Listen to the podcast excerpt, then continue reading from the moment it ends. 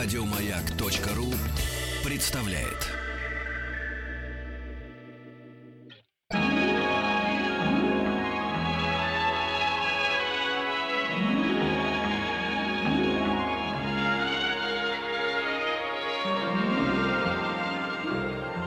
Уральские самоцветы.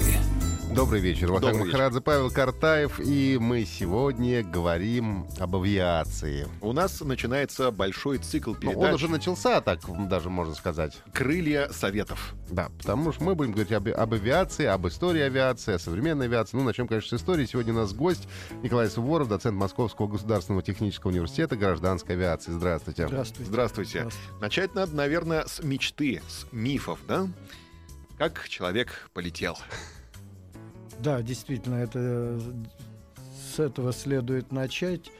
Но, наверное, можно предположить, что у людей была изначально потребность, поскольку повседневные нужды человека приземляют его, а когда он поднимает глаза к небу, видит звезды, облака, ему, естественно, хочется летать. И в первую очередь э, сразу приходят на ум крылья, как птица. Где в природе еще подсмотреть? Камень, он просто сверху вниз, и все. А вот птица маневрирует, парит, может пикировать, подниматься вверх. И даже вот первое представление у людей о полетах это как раз мифы, мифы Древней Греции.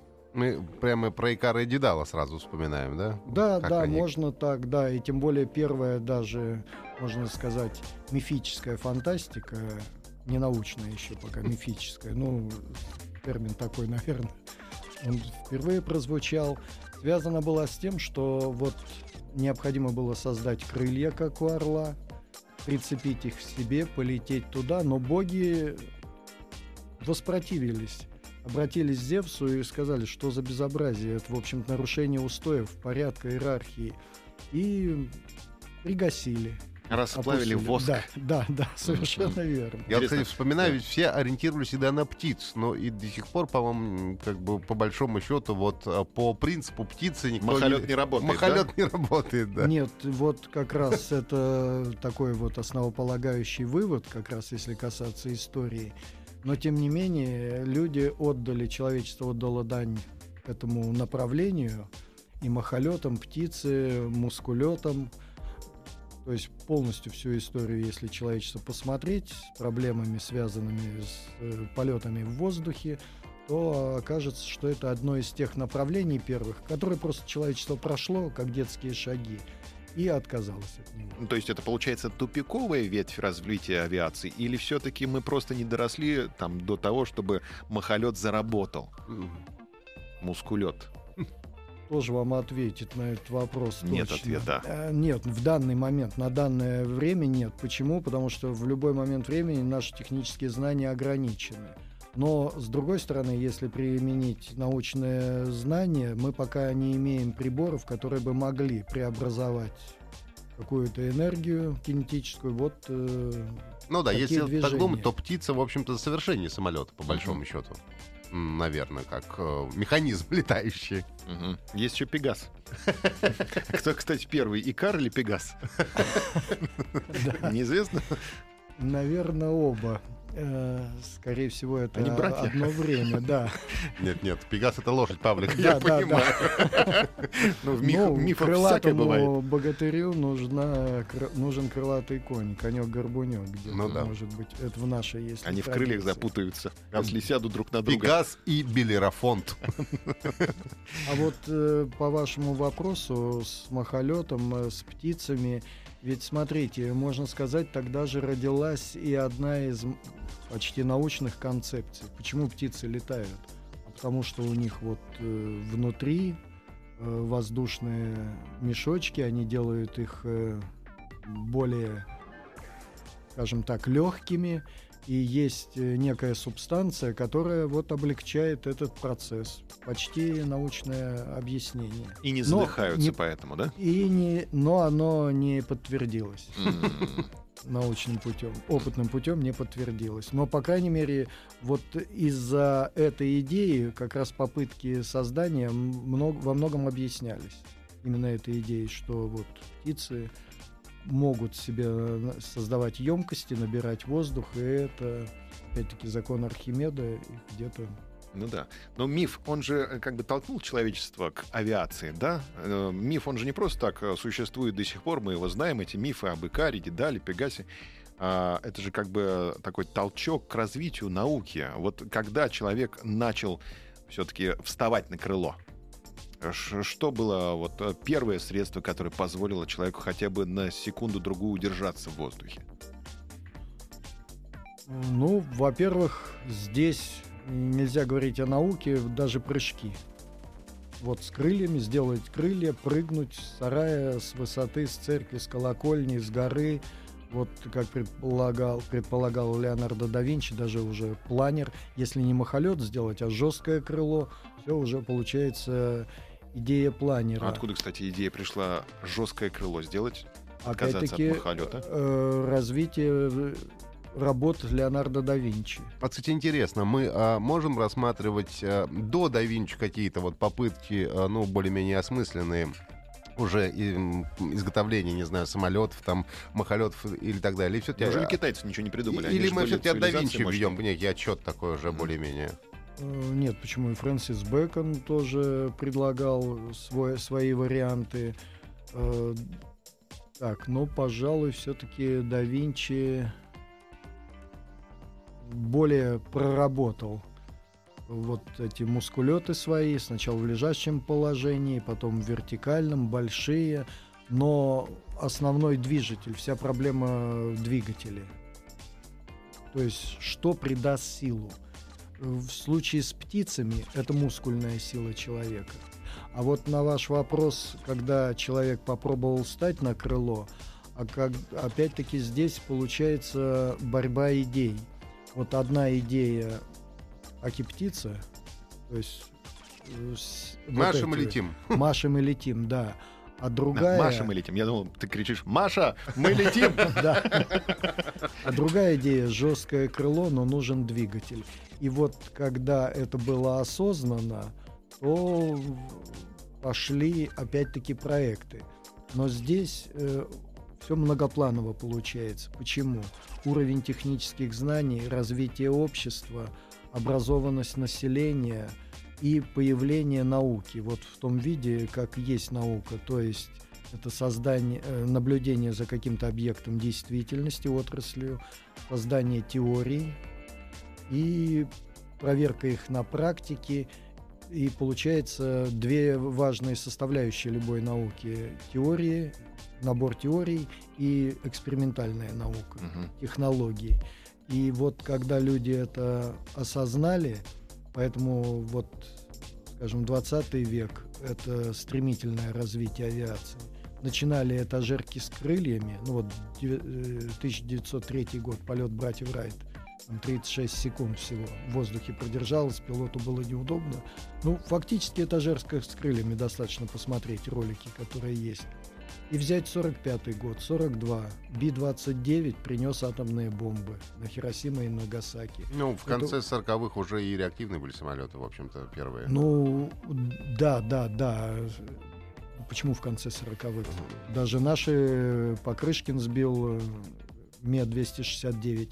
Немцы сумели серийно начать выпускать истребитель э, Ме-262 серийно в конце войны. Мало ну, того, конце, что они да, вот Фау-2 выпускали серийно, баллистические ракеты, настоящие баллистические ракеты.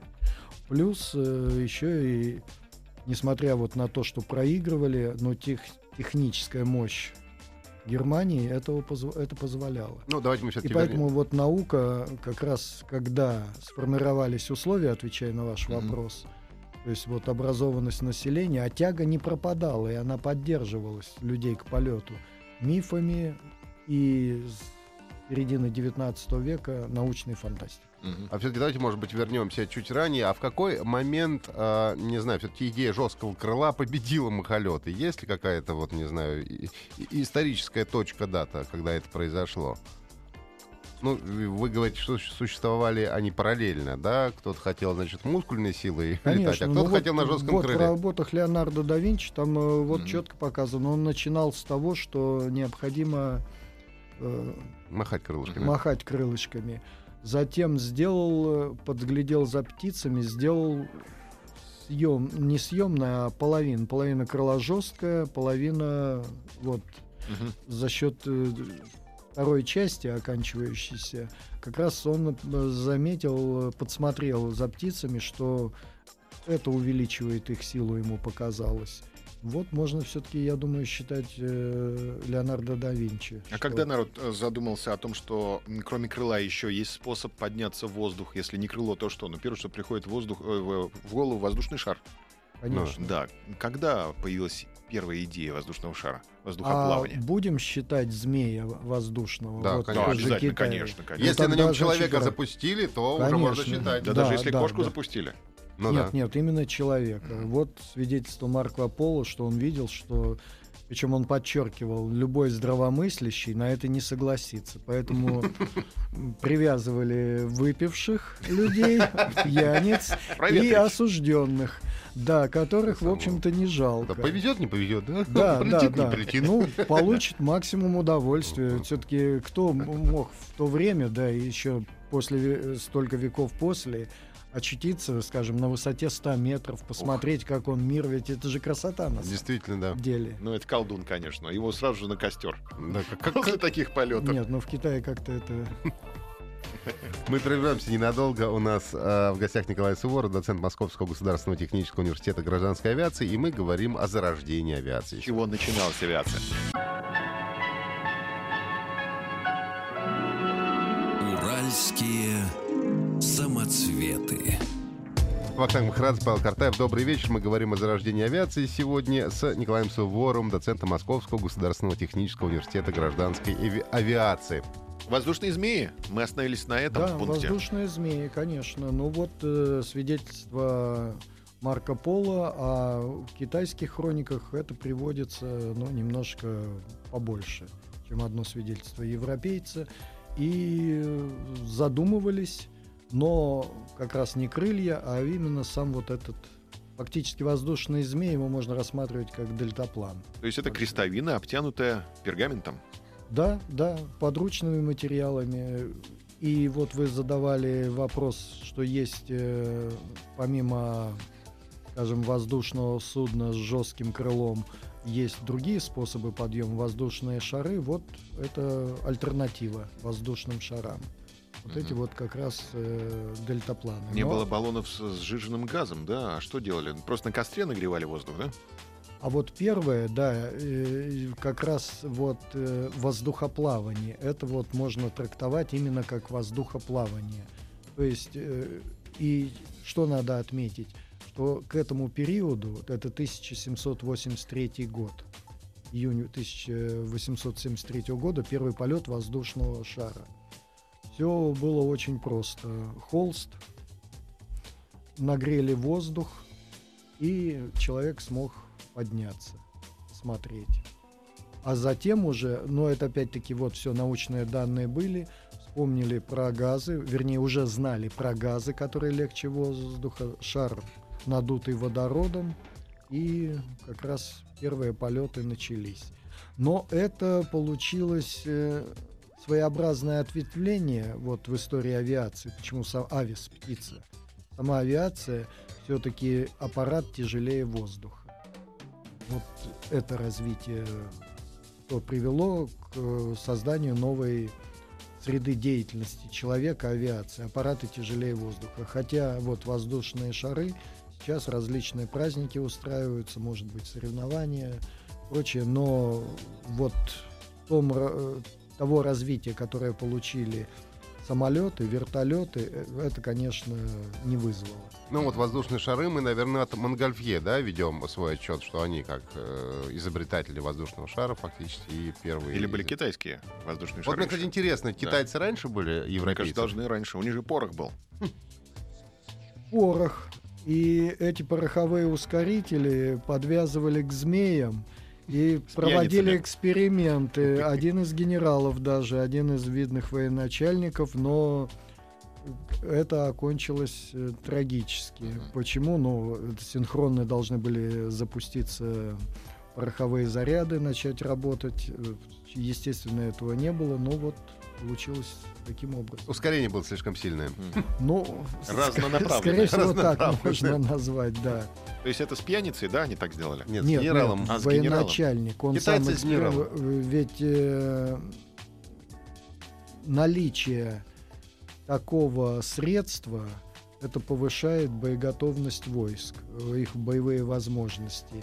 И вот вся история авиации и авиации, и воздухоплавания, она тесно связана. Люди, э, два, два направления практического применения военного и в мирных целях. Военное, в общем-то, играло большую роль. Ну да, наверное, с воздушных шаров тоже сбрасывали что-нибудь. Конечно, там разведчики. Вот, вот, вот, вот, с во- воздушных шаров первое, сбрасывать с них, конечно, сложно, а вот э, разведка, как раз подняться, если 300 метров, 400, дальность увеличивается, ну, с другой стороны, их уязвимость, и вот это вот в первую очередь как раз сыграло. Поскольку если взять воздушный шар, он же ведь зависит от ветра, направления ветра. Корабль на море, на водной поверхности, хотя бы парусами, может как-то э, это, управлять, Управлять, и на- управлять своим движением. А в воздухе тоже пробовали сначала, но этого не получалось. и поэтому- Парусами? Хотели поставить паруса на воздушный шар? да, в проектах и весла были, грабли. Нет, не паруса, Грабли пропеллеры. отлично. пропеллеры. Но оказалось, из-за объема воздушного шара даже маленький ветерок э, пропеллеры не справляют. Ну, это уже дирижабли тогда Ну получаются какие-то с пропеллерами-то воздушными. Ну, тем не менее, вначале пытались на воздушных шарах ставить пропеллеры. Это было вот как раз первое направление. А потом уже, но дирижабль можно рассматривать как воздушный шар, но все-таки более серьезная конструкция и своеобразная форма, не шар. Ну, сигара Да, видная, да, да. да, да, да. А почему, интересно, все-таки дирижабли пришли как тоже в тупиковую какую-то ветвь? В общем, не получили своего какого-то развития. Медленные, наверное, да? Ну, во-первых, вот с Гинденбургом, э, дирижаблем, э, катастрофа э, показала, что достаточно опасное средство. И так авиация, средство повышенной опасности, должен быть при эксплуатации четкий порядок, соблюдение всех правил. А здесь все это на уровень повыше и опять-таки с воздушными потоками. Ведь если посмотреть современное развитие авиации, даже снег, ну, редко отменяют, если только вот шквалы какие-то вот нежные, шторм в этом случае. А так ведь, смотрите, всепогодная авиация. Ну, сейчас, да, в принципе, Да, да, если да, есть да. какие-то, А там, заметает. Конечно. И гражданская авиация спокойно летает в любую непогоду. Здесь все-таки есть ограничения. Плюс э, самолет ангар, а дирижабль на стоянке при всяких катаклизмах. У нас даже вот э, За парковку нашем- платить, опять же. где-то так. А как Плюс народ погода. выбирал а, первые аэродромы? Ну, понятно, что это колокольня, это там что, обрыв какой-нибудь, да, чистое поле. А, И про воздушные шары сейчас? Ну, вообще, вот э, э, в авиации же есть место, откуда стартует воздушное судно, неважно, Икар это или Ту-154, и куда приземляется. Это аэродром, аэропорт. Вот первые аэродромы, как они были устроены? Это все-таки обрыв, да? Народ разбегался и прыгал? Или все-таки это чистое поле? Ну вот если посмотреть на развитие воздухоплавания с воздушными шарами, затем на развитие авиации, первоначальное самое, ведь это было удивление. На самом деле вот удивление, больше диковинка. И подняться на воздушном шаре, вот ну, как на дельтаплане прокатиться не за 50 рублей, а может там какие-то другие были денежные единицы в этот момент, то что получается? Можно сказать, что вот поскольку это диковинка, то это было там, где Народ это было, побольше. на, на это было удобнее. Ярмарка. да, ярмарка. И вот если говорить про аэропорты, авиация, то это ипподромы. Ипподромы. Да. А, вот они. Первые аэродромы — это ипподромы. там еще и тяговая сила, тебя еще и разгонят, если что. э, дело в том, что вот для один наш соотечественник, величайший авиаконструктор Сергей Владимирович Ильюшин, Давайте сделаем небольшую паузу, послушаем новости и продолжим. Николай Суворов в гостях, доцент Московского государственного технического университета гражданской авиации. Говорим, с чего начиналась авиация. Уральские самоцветы. Добрый вечер, Вахтанг Махарадзе, Павел Картаев. Говорим сегодня о зарождении авиации. В гостях у нас Николай Суворов, доцент Московского государственного технического университета гражданской авиации. Остановились мы на Илюшине. да, Сергей Владимирович Ильюшин. До этого был вопрос, э, откуда все стартует, воздушные шары, первая авиатехника. Аэродромы, да. Да. И оказалось, что это были ипподромы. Так вот, Сергей Владимирович Ильюшин, он был из крестьян, и в летний период, да и в зимний тоже, он уже не сколько у себя в деревне работал, сколько уходил в город на заработки, в столицу, Санкт-Петербург. И вот его встретил земляков, они его позвали на аэродром, есть работа.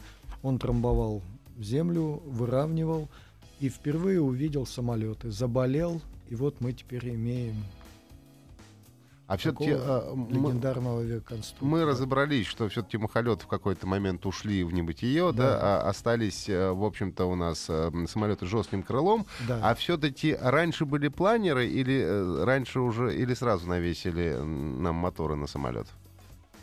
Ну, вот так исторически сначала э, полетели без мотора или уже сразу? Конечно, конечно, без мотора. Ну вот первая идея планера, правда, Леонардо да Винчи не построил, но у него она была. Э, Сбрасывать эту модель надо было с горы, эту конструкцию. Но дело Одноразовые за- пилоты? Ну почему? Посадка подразумевалась, а потом снова вернуться туда в исходное, как катапульта, посадка самостоятельно. Э, Вот э, это как раз было у Леонардо да Винчи. И на длительное время затем про это забыли просто-напросто. То есть вот смотрите, что очень, э, ну скажем, необычно, как развивается человеческая мысль. Вот поняли, что надо жесткое крыло, остановились, дошли. Скажем, вот тот же Леонардо Винчи путем своих работ, изысканий, проектов э, до этого дошли. И вот теперь, если мы перепрыгнем сразу к 19 веку, конец э, 18 1799 год, 1800, Джордж Кейли, английский изобретатель, который, в общем-то, в своих работах э, создал модель самолета. Ну, не то что модель, а вот конструкцию представил, предложил, дизайн, фюзеляж, естественно, жесткое крыло, шасси, хвостовое оперение, чтобы можно было поворачивать. И ведь, э, смотрите, причем это моноплан, получилось так, что вот идея была создана, а технических средств для ее осуществления нет. А вот модель готовая была уже, пожалуйста. Вот идея сформули- сформировалась.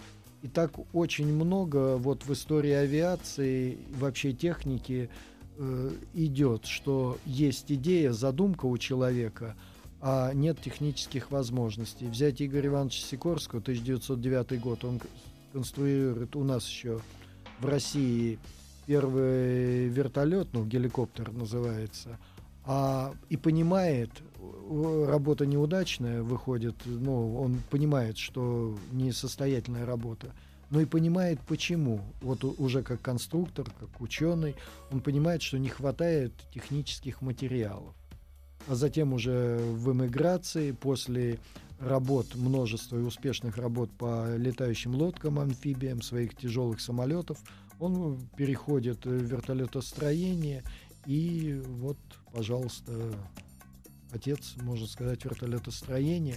Почему? Потому что э, он, э, можно считать отцом в связи с тем, что э, массовый выпуск вертолетов в Соединенных Штатах Америки, удачное их использование в войне в Корее, эвакуация раненых, разведка, может быть, диверсии, в первую очередь под, э, поднос боеприпасов, подвоз, скажем так, переброска боеприпасов, вот э, заставило все остальные страны посмотреть на это, и вот современное вертолетостроение, пожалуйста, развивается.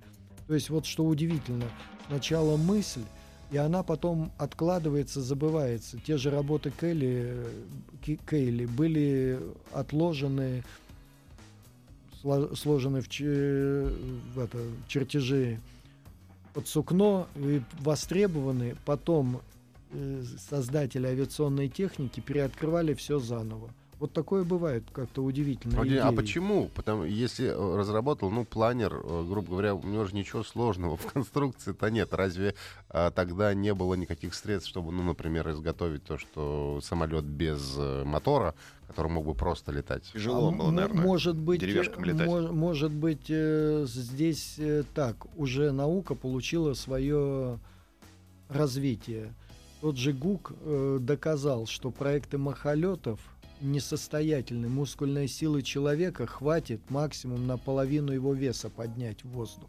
То есть это уже было показано. Рассчитывалась подъемная сила тех же воздушных шаров. Кстати, вот наш, ну, можно назвать, выдающийся ученый Леонард Тейлер, хотя родился в Швейцарии, но начинал работать в Петербургской академии наук, закончил, умер.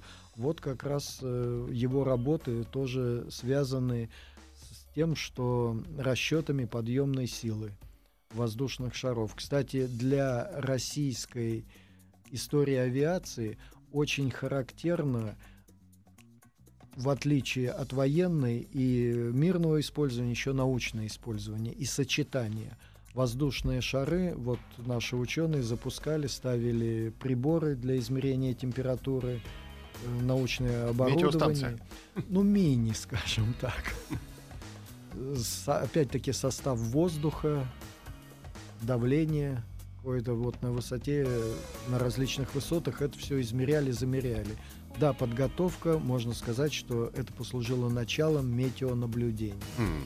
А вот э, ту мысль, которую я сначала высказал по поводу того, что не построили, может быть, не построили, когда уже были даже чертежи, э, э, может быть, не было просто, ну, не знаю, соцзаказа, что ли, не было необходимости вот, в данный вот, момент? Э, какой-то момент здесь сочетание очень удивительное получается, что человеческая мысль может многое и заглянуть далеко в будущее но вот либо невостребованность, либо отсутствие надлежащей техники как раз э, к этому приводит. То есть нужна война, грубо говоря, да? Война диктует свои требования, там, построить самолет, например, и все. И ну, это приехали. с одной стороны, да, вот история авиации получила бурное развитие именно после Первой мировой войны. Но сначала во главе что лежит? Любопытство. Вот тот же восхищение Сергей Владимирович Ильюшин. Пришел, увидел обычный рабочий, э, парень из деревни. Стал работать, получил свидетельство обучаться, стал получил свидетельство пилота, затем гражданская война, начал работать ремонтником, закончил академию Красного воздушного флота, ну и выдающийся конструктор. Ну вот по всем параметрам, начиная, что э, его первый самолет там ЦКБ-26 герметическая, герметичная кабина. Штурмовик, да. А интересно, а есть сейчас, вот как говорите, что мысль человеческая найдет впереди конструкторской мысли, а есть сейчас уже какая-то, ну, мысль, может быть, э, следующего шага развития авиации, да, вот принципиально что-то другое от того, что мы имеем сейчас. Ну, там, мы имеем гражданскую авиацию, военную авиацию, но она развивается э, эволюционно, что ли, в течение, там, последних многих-многих-многих лет. Такого, что прямо революционного развития, да, мы не имеем уже достаточно давно.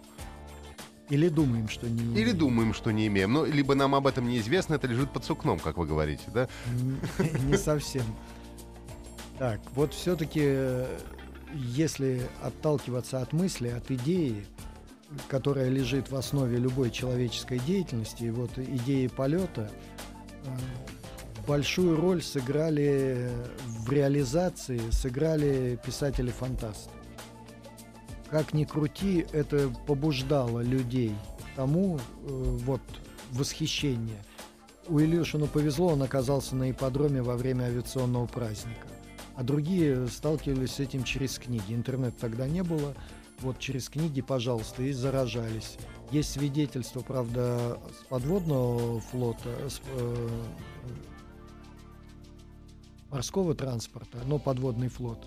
Один из американских э, создателей подводных лодок говорил, я вот прочитал Жюль Верна, все заболел, и я теперь буду. Касательно ракетостроения. 12-летний Вернер фон Браун слушал лекции о полете на Луну. Но тогда, в начале 20 века, это было модно. Вот реактивные двигатели, ракеты. Хотя существовал Жюль Верн, э, произведение из пушки на Луну. Э, он подошел к лектору после окончания лекции и говорит, я буду на Луне. Я обещаю, вот мальчишка. И вот эти вот идеи, они действительно привязаны к человеку или наоборот, они живут сами по себе. Вот они проникают, есть потребность. И на ваш вопрос, он все-таки очень глубокий. Вот если чего-то новое, опять-таки связано с идеей, Станислав Лем, польский фантаст, писатель, но он не только писатель-фантаст, он еще и футуролог. И есть его работа «Сумма технологий», где он э, попробовал спроецировать на будущее, как будет развиваться техника. И вот он говорил, что она будет меняться качественно и миниатюризация. Пожалуйста, беспилотники. Да, будущее входит в нашу жизнь. Давайте Оно уже создается. здесь, Да, да. Прервемся совершенно ненадолго. У нас в гостях Никита Суворов, доцент Московского Николай. государства... Николай Суворов, э, доцент Технического университета гражданской авиации.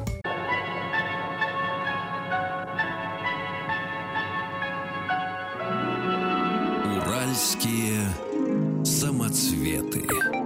Добрый вечер, Вахтанг Махарадзе, Павел Картаев. Мы говорим о начале авиации. У нас в гостях Николай Суворов, доцент Московского государственного технического университета гражданской авиации. И мы э, пытаемся прогнозировать, каким же будет будущее, да, что-то при- принципиально изменится или нет. Вот Николай сказал, что Станислав Лем э, предсказывал, что будет все мини... Слово я не могу это выговорить. Все будет да, вот оно, оно самое, да. Все, что И будет качество. меньше и, может быть, более индивидуально, что ли, да, а можем мы прийти к тому, что у каждого будет стоять, э, не знаю, на балконе маленькая летающая тарелка, на которой мы будем, или пузырь, на котором мы будем перемещаться на работу. И Пузырь, на работу? Конечно.